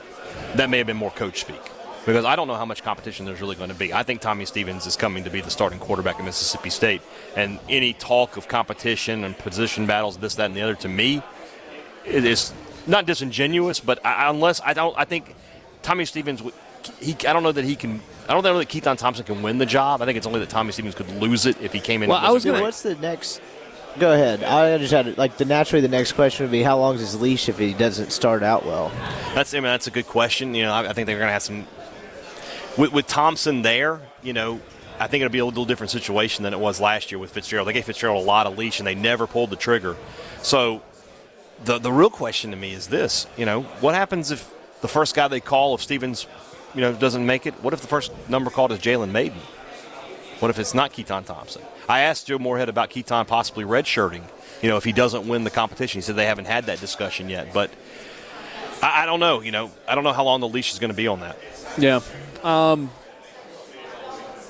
I, I was just thinking about what you were saying with regard to, to Tommy Stevens, and eh, I kind of agree with you. I guess I'm, I'm coming at the, the same thing, but from a different angle, in that even if Joe Moorhead believes that Tommy Stevens is going to win the competition or expects Tommy Stevens to win the competition, that doesn't necessarily mean that today Tommy Stevens is going to be the starting quarterback. Right. I mean, if, and I've said that. I've talked with about Mississippi State with some other folks as we've kind of done some interviews around here today, and said, you know, if if, if Keytaon Thompson comes in and he's making plays with his feet and he's completing passes in scrimmages at a 60, 62, 63% clip, and it feels like he's got a better grasp of the offense, then regardless of what you think going in, he will earn it, and his teammates will tell you Yeah. that he's earned it. Yeah. It's, it's all going to be about. it's all going to be about who does better in practice. I, like I said, I don't think that Joe Moorhead just told Tommy, Tommy Stevens transfer and you're my starting quarterback. I mean, he told him there's going to be competition. There's going to be a position battle there. It reminds me of the Chad Kelly Buchanan thing a little bit. A little bit. Because we've had this discussion before, and I don't think Borky necessarily agreed with me in terms of like how close it was. But I think it's one of those things where they hadn't seen Chad Kelly do it at the Division One level. We hadn't really seen Tommy Stevens do it at the Division One level. You know who probably has a higher ceiling and higher talent, but you kind of know what you have in the older guy, Right. in the, not the older guy, but the the guy that's been there. And you're just kind of waiting for him to solidify himself and take it. Kel- Kelly and Stevens kind of being The, similar. the difference is Moorhead should know what he has with Tommy Stevens because he coached him for two years, whereas Kelly was coming into yeah, not, system. definitely not perfectly not the the same. same system, yeah. So, and, and you know, Hugh Freeze had already he built up a lot of goodwill and capital at Ole Miss at that point. He had a couple of good seasons in a row. Whereas Moorhead, like we talked about earlier, you know, sort of maybe needs to win back a small portion of the fan base, or maybe a bigger portion. I don't really know, but you know, he he's got to do more winning in year two than he did in year one. Um, with the lesser talented team. you Uh, think? welcome to the SEC, son. Who's good? I was I was asking. I was asking him to, like I mean, I, I think you know he maybe not. Uh, They won eight games last year. Well, You're telling me they've got to win the, nine? The winning, the record might be the same, but don't give up. Don't lose four games where you only score 13 points. So you're saying it needs to look different. Look- it needs yeah. to feel different. Feel better in feel better in losses. If you lose to LSU Now, 28-21, you're But let's okay. rewind to something that you said earlier today Yeah, about the built-up expectations, and you said if they win the bowl game and they get to nine, Yeah. then everybody feels completely different. right. But you also pointed out that that would be a top five all-time season at Mississippi State. Right, but if State can win eight games this year, I think that they, you know, which is reasonable. But Haydad, it's not a bad season if they go seven and five. No, no, it, it's not for me anyway. Now there might be some people who are disappointed, but if this team were to lose to Alabama, LSU, A and M, Auburn, and maybe to Tennessee on the road, I- I'm, I'm not going to sit there and say this was a disappointing season. That's I mean it's tough to win. Three of those were road games, and then you played two of the top ten teams in the country at home. so. You're saying the fan base, if you go seven and five, will feel like it's still wandering in the middle ground. That might be the case. Not unfair. No, But again, if we it feels like we have a conversation and we all agree that okay, this is reality for Mississippi State. It's reality for Ole Miss and it's a good place to be mm-hmm. except everybody gets bored with it and so then it's got to move forward. So again, if it's wandering in the middle ground, Yeah. wandering in the wilderness at 7 wins a season, that's good. yeah, Wandering in the wilderness, a Hugh Freeze term, right? is it? I'll take y'all's word for it. I mean, I think Moses I, I think also it- used I think that it's term, just. I didn't think he? it's just that you thought last year was. We talked about there should be that one step up year. You thought that last year was going to be it. It didn't happen. So now you're sort of building back to that. Um, Erroll Thompson is going to join us, but we're not going to start it right this minute because we've only got two minutes left in this segment, and I got more than two minutes worth of questions. Can you hang with us for a minute? Awesome. Yeah, well, Can't wait to talk to this guy. he's the man. Absolutely. And expected to be the anchor in My- the middle of that defense. My All as well. SEC ballot went through. He was the uh, first linebacker that I picked. There you go. Uh, part of a uh, pretty impressive group of linebackers Yeah. in the SEC when you look at them across the board as well. And at Mississippi State. Oh, oh, okay. So just just finishing that. Yeah. if last year was the step up year, is the concern if you missed that opportunity to get to nine or 10 and then you fall back to seven, Mm-hmm. Right. that you're going into an extended period of six, seven, eight, You could you could make a case that five, six, seven, eight, that, that- yeah, yeah. whatever. Well, that's the thing that you said. You, you, you have to have that one year where you step, maybe take a step back to six or five. You know, is that year coming? I don't think that's coming this year, and I don't know that it's coming at all.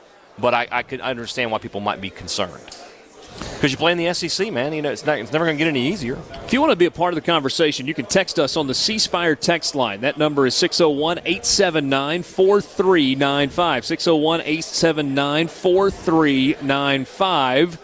If you would like to, um, if you got a question that you would like us to ask Erroll Thompson, then uh, feel free. You can uh, you can shoot that to us on the C Spire text line, and we'll uh, we'll pass it along here in uh, in just a few minutes. Joe Moorhead's going to join us in the five o'clock hour as well this afternoon. We're also going to hear from Borky. Who else are we hearing from? Is it Matt Stinchcomb that we're going to talk with? Yeah, we got Matt later? Stinchcomb coming up. There you go. That'll be in the five o'clock hour as well. We got a bunch to get to. We got to give you the Pearl Resort, uh, Pearl River Resort pick of the day. How'd you like that one yesterday? Worked out just fine for me. The uh, the West Coast G-men in baseball. They're winning right now too. I don't care. They will about only that. be two games under 500 I, if this I- happens. I don't care what they're doing right now. I listen to your Yankees talk. That I picked them yesterday and they won. Borky, it's only one loss for me so far, right? Yeah, yeah, just In the- one. In like the week and a half worth of picks. Perhaps a national publication should give you a uh, Oh, stop gambling podcast. Ah, stop it. No, no, no. This is just having a little bit of fun. And I'll be honest, it's been fun for me because I am every single night, I'm like, I'm aware of what I've picked. And so I'm going to my score app and I'm like, oh, yeah. Oh, come on. That one was, was a little sweat last night as the uh, Giants Yeah. were up four to one In the ninth. Bottom of the ninth, Bottom they the give ninth. up three runs. It's tied four. They go to the tenth and they put four on the uh, on the board. Uh, C Spire text line 601 879 4395. This is it's predictable. I'm, I'm not angry, but it's a very predictable text. The way you all talk, Ole Miss and Mississippi State fans should just be happy to be allowed to play in the SEC. That we shouldn't want we more go. than that. There we go. No, no, that's not what I said. Now, if that's what you want to hear, then you're welcome to. That, that's fine. And if that's how you want to take it, that's fine. But that's not what we said That at all. passion beats stick to sports guy and move on guy though. Yeah, I do. I do appreciate that. At least there's not a uh, stick to sports, or maybe it's the same person. I scroll back, maybe it is stick to sports guy. Uh, more coming up with you. Erroll Thompson joins us when we come back to SEC Media Days in Hoover. Day three of SEC Media Days in Hoover, Alabama. We are at the Hyatt Regency. Normally, our guests join us on the Farm Bureau phone line. You can check out favorites.com and go with the home team. No phone lines this week.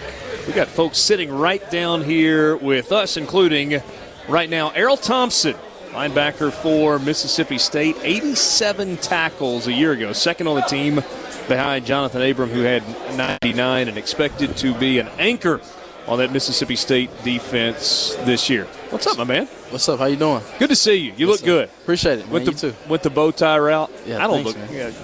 Did you tie it yourself? I didn't actually. Uh, one of my coaches tied it. You're gonna learn to tie a bow tie? Uh, yeah, if I want to keep wearing them, I'm gonna have to.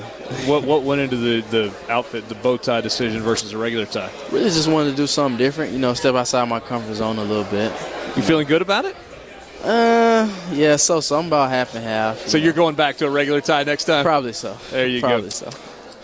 Give me a you know this defense to me is is is kind of interesting because you get three guys from a year ago that are now going to be playing on Sundays. Right.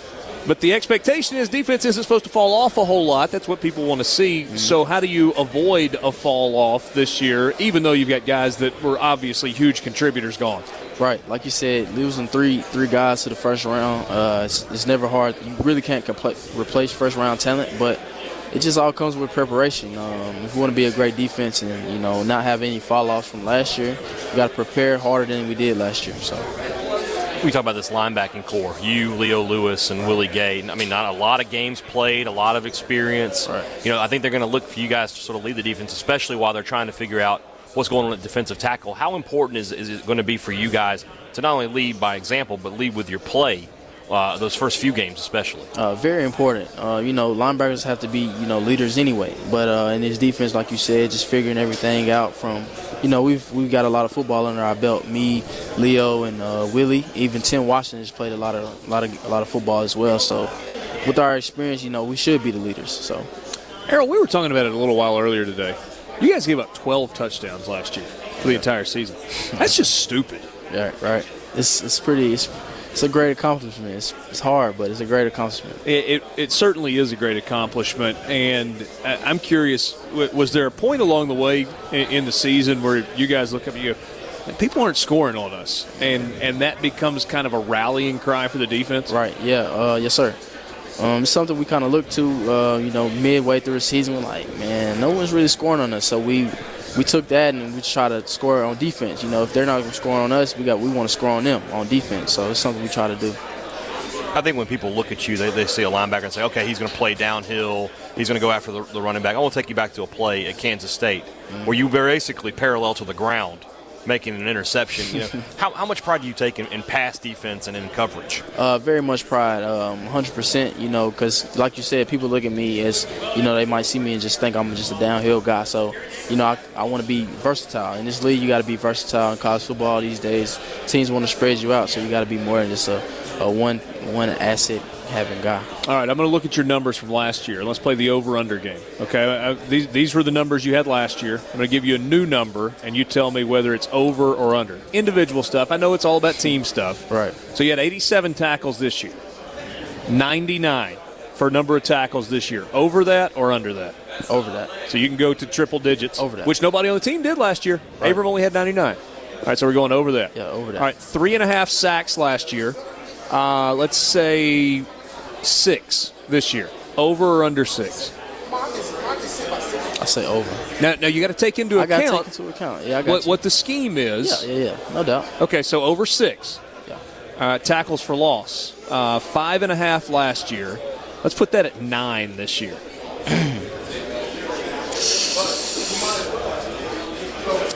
I'll say over because we don't have. My Jeff- man just said, I am first team all SEC I defense. say, I say over. We don't have. I mean, Jeffrey Simmons and Montez. They probably had like 50 tackles for No, I'm saying he's gonna year. he's gonna end up. You know, some of those sacks that that Sweat and and, uh, and Simmons just ate up. He's gonna have to come get them. We lost two first round guys. Come on now. See, Simmons had Well, uh, then, that that begs the question. then. and Lee uh, Autry and Kobe and Kobe Jones and Chauncey Rivers can they provide the same kind? Of, you know, you're never going to replace a Jeffrey Simmons. Right. Guy's a freak athlete. Montez Sweat the same, but can they can be as productive? No, no doubt. You look at guys like Lee Autry, like you said, Chauncey Rivers, Kobe Jones, uh, Fletcher Adams. You know, all great pass rushers, all great football players. You know what I mean? So, but they're not uh, Jeffrey Simmons or Montez Sweat. So that's different.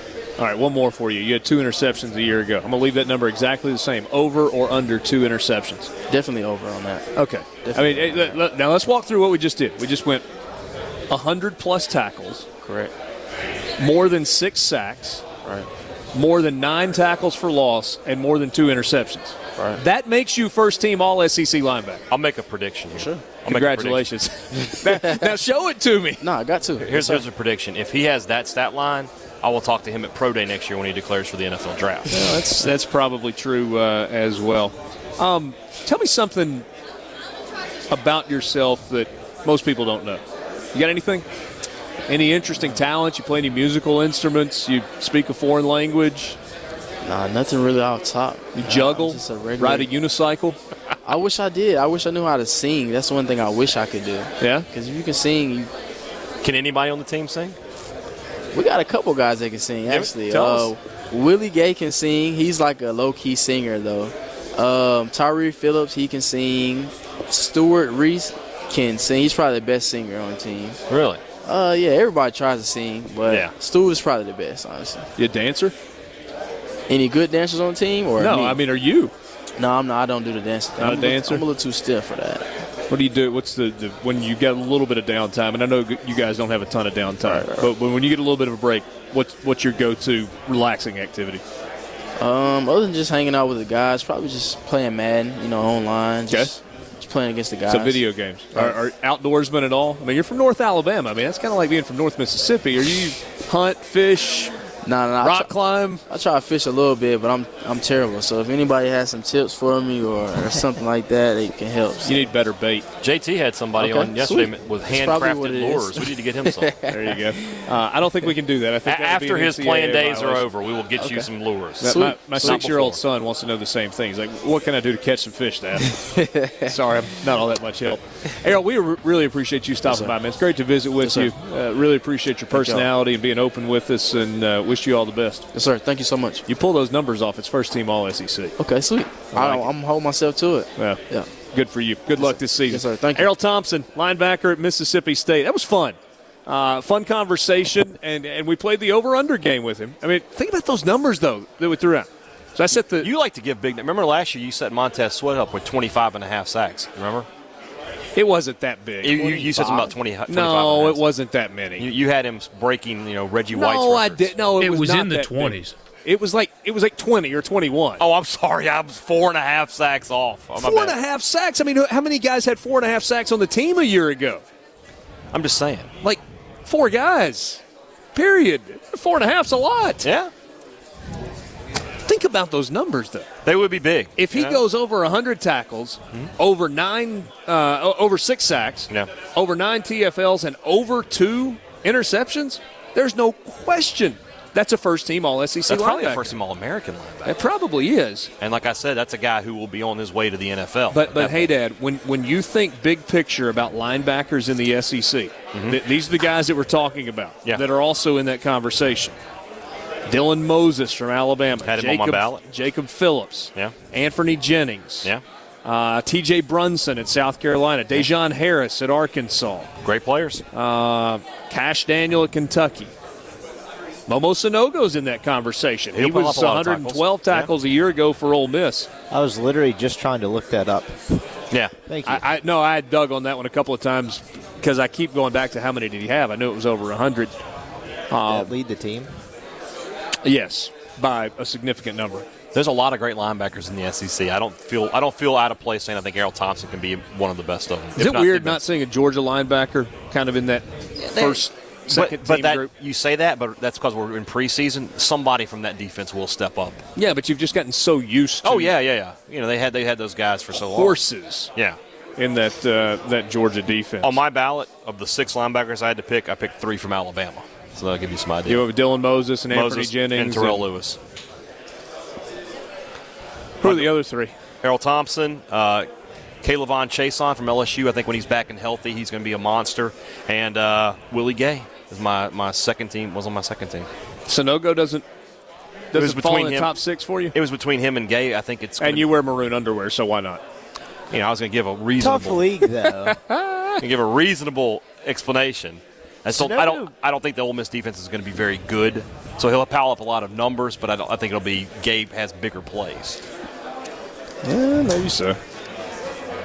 he kind of uh, became the Plus, guy on it's a Ole. Miss. I'm not voting for them. Durr. I mean, Willie Gay had 48 tackles last year, and Sanogo had 112. But by all means, Well, who was on the field more? Like Cle- in terms of total plays. Well, clearly MSU's Sanogo defense. was. Yeah, exactly. So, Sanogo had 112 tackles last year. Now, I'm not proving a point. I was just you said by a large margin. Mm-hmm. The second most was 79, that's a that's pretty good. yeah. and it was a safety. Sports Talk Mississippi with you, streaming online at supertalk.fm. We are glad to be with you. Going to have Joe Moorhead coming up a little bit later in the show today. We will uh, either. I'll tell you what, I we got some some. Yeah, let's do 100 teams in 100 days. This one will be fun. 100 teams in 100 days when we come back to wrap up the four o'clock hour with you.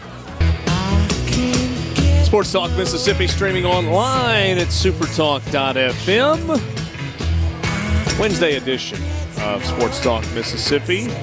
Hey, Michael Borky, let's keep counting them down. Let's do 100 teams in 100 days. This day is bananas. B A N A N A S. This day is bananas. 100 teams in 100 days. Okay, ready? Three, two, one, go! It's the final countdown. Team number 45 on the countdown. Let's go to Tobacco Road, the North Carolina Tar Heels.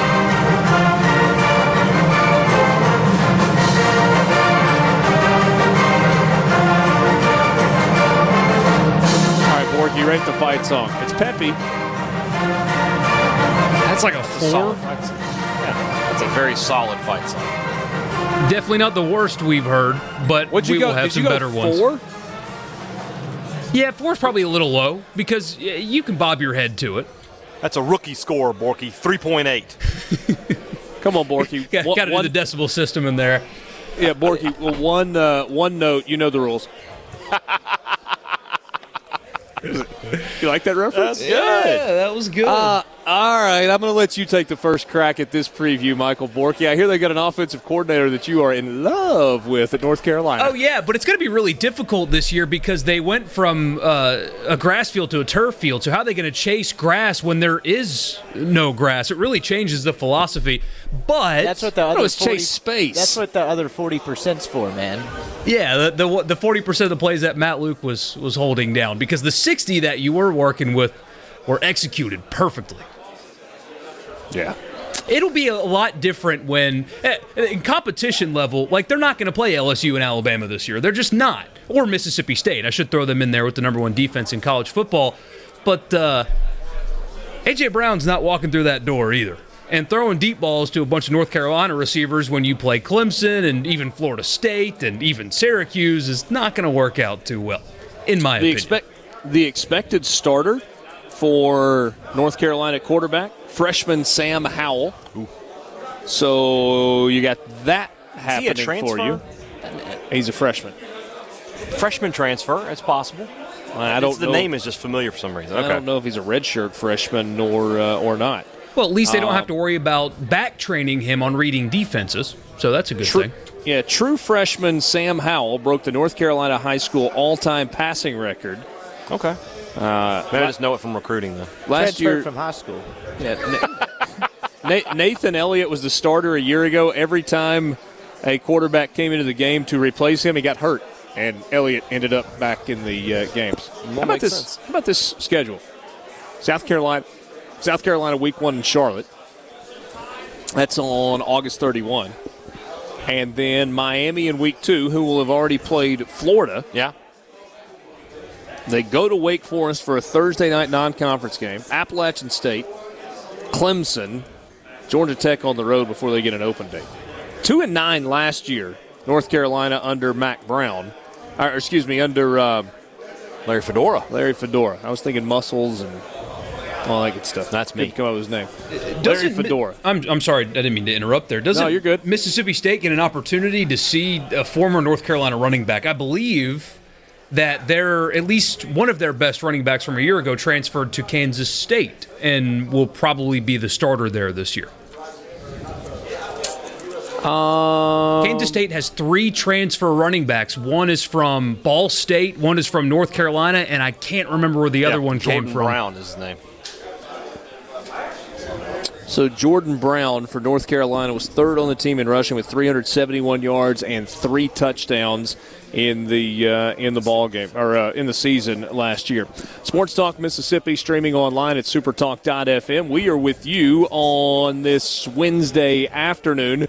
College football fix is just around the corner. That comes your way about five minutes after five o'clock. And for that today, we will chat with Joe Moorhead who is the head coach at Mississippi State. He's finished all of his time upstairs and is kind enough to uh, stop by and spend a few minutes with us this afternoon as well. Do I have to put Jordan in the famous alums? I feel like I have to. Michael Jordan? Yeah. Um, yes. The fact I, that I just say Jordan is enough, right? I know, generally speaking, we uh, we shy away. Yeah, but from, it's, it's just uh, too much. Yes, Michael go Jordan, is one of the famous, most famous people on the planet. I'm going James K. Polk, 11th President of the United States, and Andy Griffith. That's the best trio of alumni from That's- any of the that's the best schools three we've we've had. Hey, no, I'm gonna, I agree with that. Joe Moorhead just sat down. I'm going to turn his mic on. He's And going he's a to, history guy, too, so he'll back me up on this. So, so coach, we, uh, we- yeah, there, there we go. I got it now. So we do a hundred team in a 100, 100 days, counting down to the start of the season. Yep. And as part of it, we look at the famous alumni from, from each school. So today was North Carolina. Michael, Michael Jordan, President James K. Polk, Andy Griffith. That's a strong trio. Lawrence Taylor? I would try to stay away from athletics. Oh, you do? But with Jordan, I feel like you can't. Yeah, you can't. He- he's yeah. tra- I mean, he's like one of the most popular Andy people on the Griffith. planet. Yeah. I would have never guessed it. There you go. Yeah. Who was the second one? James 11th K. President Polk. of the United Oh, States. yeah, okay, yeah. James K. Polk. If you if you were president, you, You get, get to be on in, the yeah. uh, on the list. We're going to talk with uh, Joe Moorhead when we come back to SEC Media Days for today's college football fix. Sports Talk Mississippi in the Renaissance Bank Studio. Sports Talk Mississippi, SEC Media Days, Hoover, Alabama, wrapping up day number three, and excited to have Joe Moorhead with us today for the college football fix, driven by Ford and your local Mississippi Ford dealers. Head coach of the Bulldogs, round two for you at SEC Media Days. How was today? It was fantastic. Yeah? Yep. A lot, uh, it went a lot slower, if that makes sense, in year one. Instead of drinking out of a fire hose, Uh, yes. it's like out of a It cup was of water. Just a, just a garden hose without a faucet on it. Uh, you, you look good. Thank you. You, you dropped a, a ton of weight intentionally. Yeah. You're really doing one meal a day. I joked earlier that you hadn't eaten in like four months. Feels like it sometimes. Yeah. You feel good though? I feel great. Yeah. How do you have energy when you eat one meal a day? Make sure it's a good one. Do you give yourself a cheat day? Nope. Have you, or have, Have- you have not. Have you not done? it? Are you Yeah. saving it up for a day? It's like you're I- going, you said you're going back to Pittsburgh. You're going to go get a Primanti sandwich. Yeah, and- but it'll be dinner. So Okay. like so like the Saturday night's Pirates and Phillies.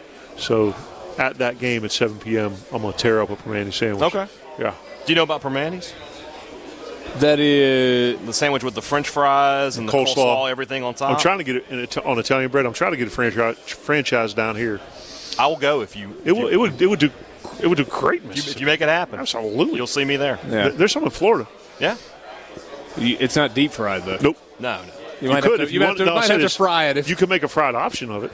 I would imagine. Battered and deep fried Yes. sandwich. I'm in.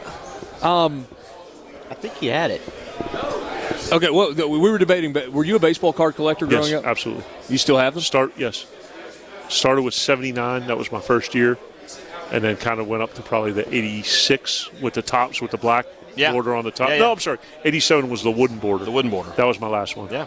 88 is when I fizzled out. So did you get entire sets? No, I think that's cheating.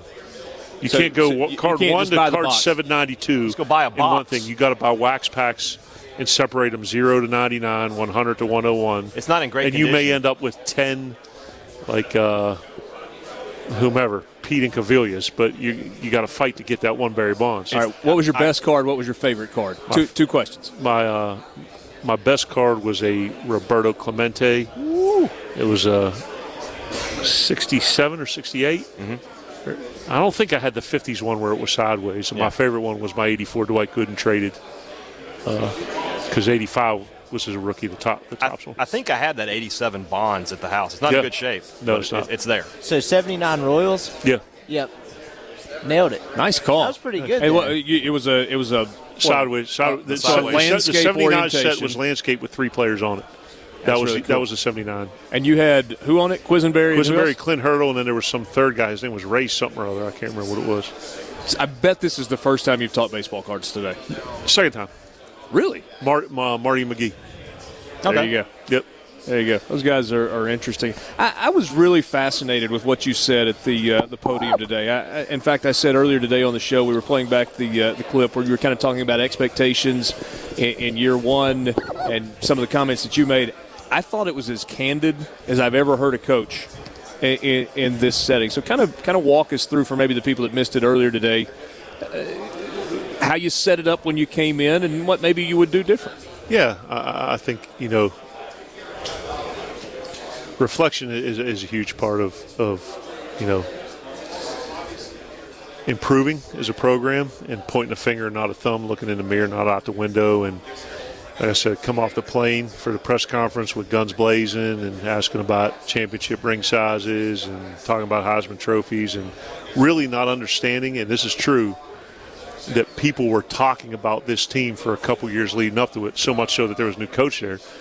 But, you know, really creating a mindset publicly that anything short of a championship for our team was going to be a disappointment, maybe to a certain faction of fans or a certain faction of people who covered the team, and not not really being necessarily fair to our people.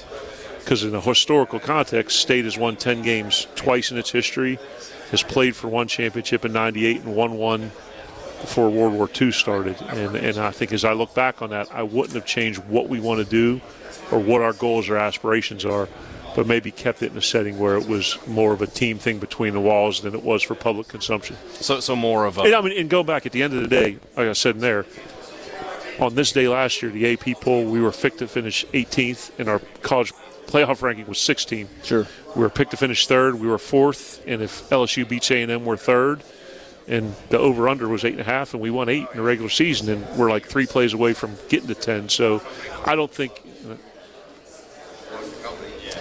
The results weren't way off. it, it wasn't the off, but it was off of an expectation level from the outside that was exacerbated by me. Yeah. And I think if maybe I had quelled that a little bit, the eight state wins and an egg bowl win would have been like, hey, all right, this guy's doing what he needs to do. And I, and I don't think that the, the majority of the public perception was that we underachieved this year, but I, I think I may have inadvertently caused that to be the case. But but deep down, is that a peek into your personality? I mean, if that's what Yeah, your I mean, expectation yeah, is, it, and that's why I mean, well, anything worth doing is worth overdoing. And, and part of the reason of taking the job was elevating the program from good to great.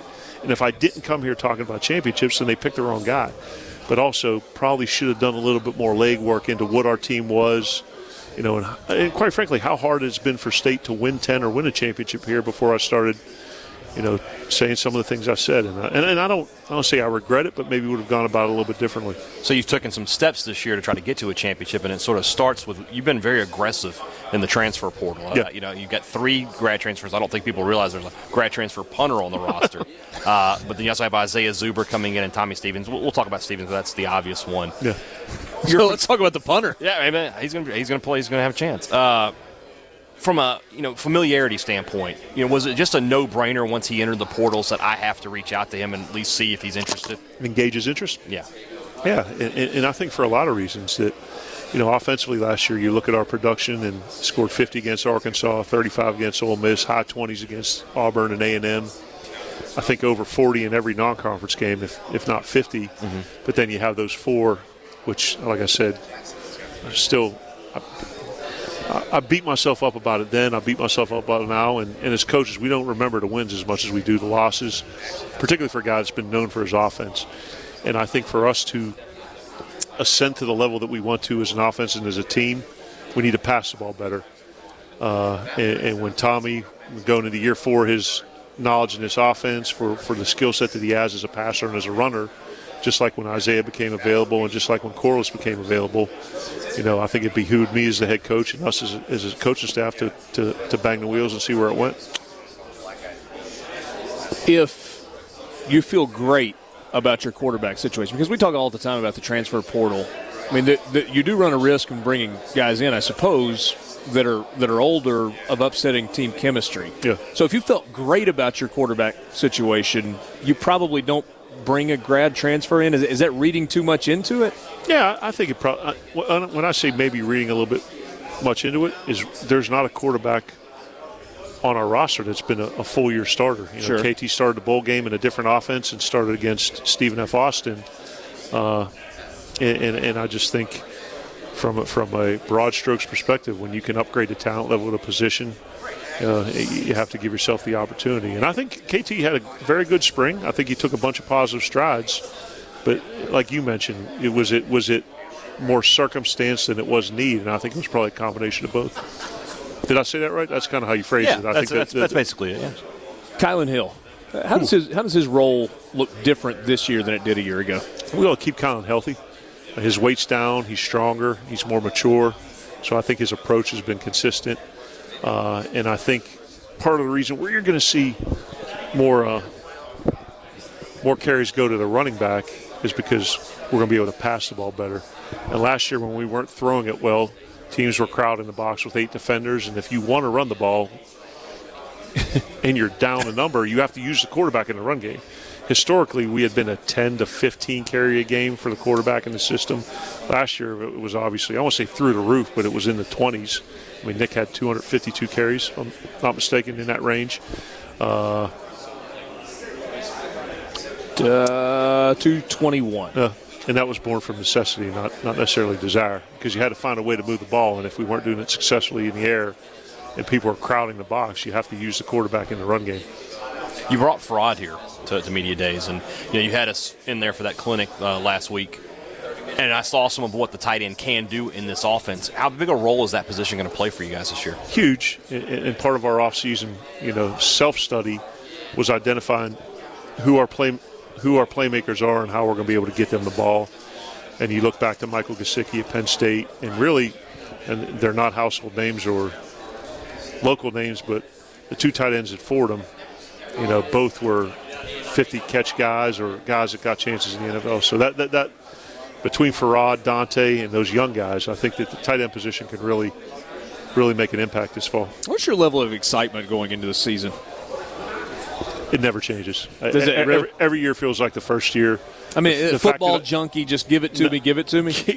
the fact that I get to coach a kid's game for a living and get compensated incredibly well for it. You know, if I ever complain about one thing for more than five minutes, someone should smack me in the back of the head because. Uh, for for a, for a kid who grew up in Pittsburgh and played all three sports and really lived, breathed, and ate, I mean it's. I mean every year is new, every year is exciting, but. All right, we got 20 seconds. Rolling Stones in uh, New Orleans Monday night. How was that? It was an unbelievable experience. And not being a big rock and roll guy, to see him be on stage at 77 years old and go for two and a half hours straight, it's turned me into a fan, is what it did. If the rest of us can perform like that at 77, we're doing something. Now, I hope I can make it to the bathroom by myself at 77, let alone give a two and a half hour concert. Coach, great to see you. Sports Talk Mississippi. SEC Media Days, Hoover, Alabama. Matt Stinchcomb joins us, uh, college football analyst, the SEC Network, ESPN, Film Room, former All-American, et cetera, et cetera. Did I miss anything in the bio? I'm a, I'm a, I'm a greeter at Costco. Um, Independently wealthy. define wealthy. I mean, can I eat at Arby's whenever I want? I can, whenever I want. So who's got it better than you, right? Coach Spurrier. He's got a pretty good gig, doesn't he? He's got the ultimate gig, right?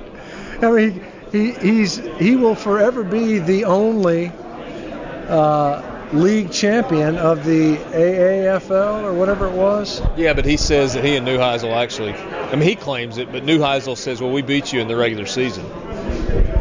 Yeah, you know, I got he he may have a point there, but I think more people are listening to Coach Spurrier than they are to Rick. I could be wrong. No, I think you're probably right. He, he, he, he tends to attract a crowd when he shows up. Maybe if Rick put it to song, if he brought his quarterback, his uh, guitar.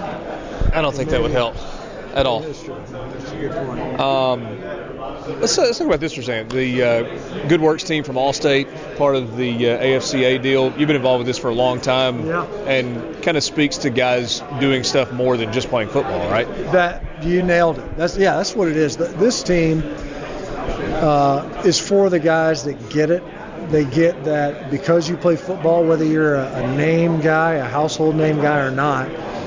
If you walk into a sick kid's hospital room and you're wearing a fill in the blank football jersey, that's a big deal to that kid. And he's not worried about your box score or your performance from the week before. He just knows that a college football player is in his room or she. Uh, and if you go read to a classroom full of kids, that means something. And you know that's whether it should or not is a different conversation. We probably overemphasize sports in our culture, but the kids that are taking that opportunity and leveraging it in a positive way, you know that should be that should be admired and acknowledged. And th- that's what this team is about. It just so happens the SEC has more kids named to the National Good Works team than any other conference. So I think that tells you a couple of things. One, yeah, they play really good football around here, but there's some really good kids that recognize that outside of all the time I got to invest into my playing career and my academic exploits, I can give back in ways that are pretty meaningful. And there's a multiplier effect that goes beyond just the time that I'm investing. You've always been fascinating to me. I mean, Solid academically, obviously a standout on the field. It's kind of spit in the face of the big dumb jock motto or model that, that's out there or that reputation that's out there. Have you always been like that when you played? Were you interested in stuff besides blocking a zero technique or? well, I got to tell you, when you're offensive tackle and your job is block the defensive end, you got to do something else to occupy your time, right? I mean, it doesn't take a whole lot of ciphering to figure out. Oh, so let me get this straight. You want me to block the guy six inches from my face? The guy who's going to hit me if I don't hit him? Fair enough. I, th- I think I can figure out that strategy. Well, you did that well enough, but there are a lot of guys. You mentioned a second ago that maybe we overemphasize sports too much, but there are a lot of guys when they're in the middle of this college football thing. It's all that they care about. They don't care about an education. They don't care about going to class. But there's some that do, and I guess maybe those are the guys that probably should be celebrated. I, yeah, I agree. I, I do think, and I'm not a huge proponent of social media um, as a father of three, but um, I will say that I like that it affords. I think there's a lot more interest outside of sports amongst these kids that are playing it, not just football players, could be volleyball players, golfers, whatever, tennis players. Um, these are three dimensional human beings. We only know them for really one, sometimes two, if uh, we as members in the media force feed it. But uh, the idea that this team acknowledges that these kids are doing stuff outside of just uh, studying and rehabbing, lifting weights, and practicing and watching film, that they're actually giving back in ways that matter, uh, I think kind of rounds out the fact that these are uh, fully realized human beings, not just some guy wearing a number who's running a route on a Saturday. When you watch a game, do you watch it from the line of scrimmage out? I try not to anymore. Really? Yeah. Yeah, because I feel like it's funny because I've talked to other guys, like quarterbacks, I think are positioned best to be great game analysts because they're forced to understand how all the pieces largely come together. Now, we'll say a lot of them don't understand protection great, um, but what do they care? Just as long as they didn't get hit as they threw it, everything's working out. But And if they did get hit, it was your fault, right? That's right. It's a real simple problem. You didn't block the guy, dummy. Well, let me explain why I'm not interested. Um, but that defensive end we were talking about a second ago had nothing to do with that. yeah, the guy who's going to be like a, a top 10 pick next year is a yeah big old mouth breathing idiot. Uh, so I try to watch outside in because it's easier for me to I think deduce what happened in the box because I understand it better, and I don't understand the perimeter as well. So I feel like I need to watch that first. Um, so I watch the game outside in if I can. Um, I mean, unless it's obvious. If it's third and short or whatever, and it's a you know, you're in a high red zone, first down play or whatever. They have heavy run tendencies, et cetera, et cetera. Then maybe you watch the box, but um, I try to come back to the box versus start in the box. Who's the nastiest guy you dealt with on the defensive line in college? Uh, I think like I think I say the nastiest player. Um, when I was at this, when I was playing at Georgia, these were the defensive ends. Uh, Jevon Kearse. Start with the freak. yeah, that's right. Which, incidentally, thank goodness they played him at linebacker enough to where you could at least come up for air and decide if you wanted to continue your career. Uh, John Abraham, uh, Leonard Little. I'm leaving somebody out. Is that when Alex Brown was at Florida also? Or wait, he, No, he was no, later, wasn't he? Yeah, it was, it was before Alex Brown. Uh, that would have been scary because you have Jevon and Alex at the same time. Alex was there, uh, I think, as I was getting done. My brother had Alex Brown. Great get off guy. Didn't have a lot of moves. You know, Jevon Kearse was just an amazing athlete. Um, John Abraham was the best pass rusher. Um, Leonard, actually, maybe Leonard Little was the best pass rusher. But anyway, those were the guys. You can't pick a nastiest one. The, the guy who gave me the most problems was Antonio Cochran, who played at Georgia. I mean, he kicked my butt and pra- he just. Did that make you better? I think it did. Well, it depends on what kind of week I was having. Sometimes you get tired and be like, and, you know, but he was, he had an arm over move that I just could not. It drove me insane. I just could not. I, I, I couldn't block the guy in practice. If he didn't want to get blocked, he would get me. Is there an offensive line group or a specific player in the league right now? I know you said you try you've tried to start watching outside in, but you watch enough of the line Yeah, of scrimmage where you look and you go, that guy, Yeah. that's special. Andrew Thomas. And if it wasn't, if Trey Smith wasn't, if he wasn't not playing, possibly because of medical issues, um, I would probably say Trey Smith for Tennessee. As a group? Oh, oh, oh, uh, Well, no, no, no, I, no. I was an individual and then also kind of as a Oh, as a group. As Um, uh, you know, as a group, I would say Georgia. Georgia should be. Uh, there's a lot of that going around right now. Georgia's best offensive line. I think uh, it's, too much of that is centered on how big they are. Bigger and better is best, but bigger is not always better. Better is better. So you look at guys that are just good. They shouldn't be, but they are. The Mark Stepnoskis of this world, the Dan Neils that are 280 pounds soaking wet, but they're just flat backing. They come off the line and they're going to walk you back, and they got physics say they shouldn't, but they do. They're not 6'6", 330, and they don't have to be. Um, Georgia's big, and I also think that they're better, and that's the best combination you can have. True or false? Offensive linemen have the most fun.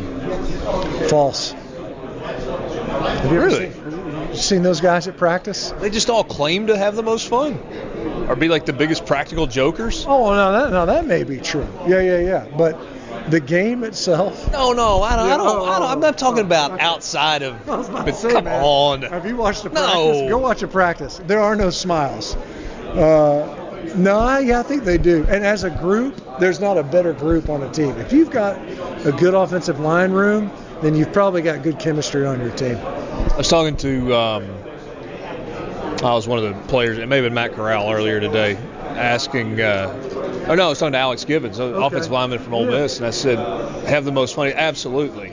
I said, can anybody else get in that group? He said, no. I said, what about if you're quarterback? He said, well, maybe. Maybe, maybe. That's right. But you're it's it's a it's a tenuous hold. You're, you're a guest. You're always a visitor. You're never a member. Thanks for your time. Well, thanks. I appreciate you having me on, man. That was fun. Matt Stinchcomb.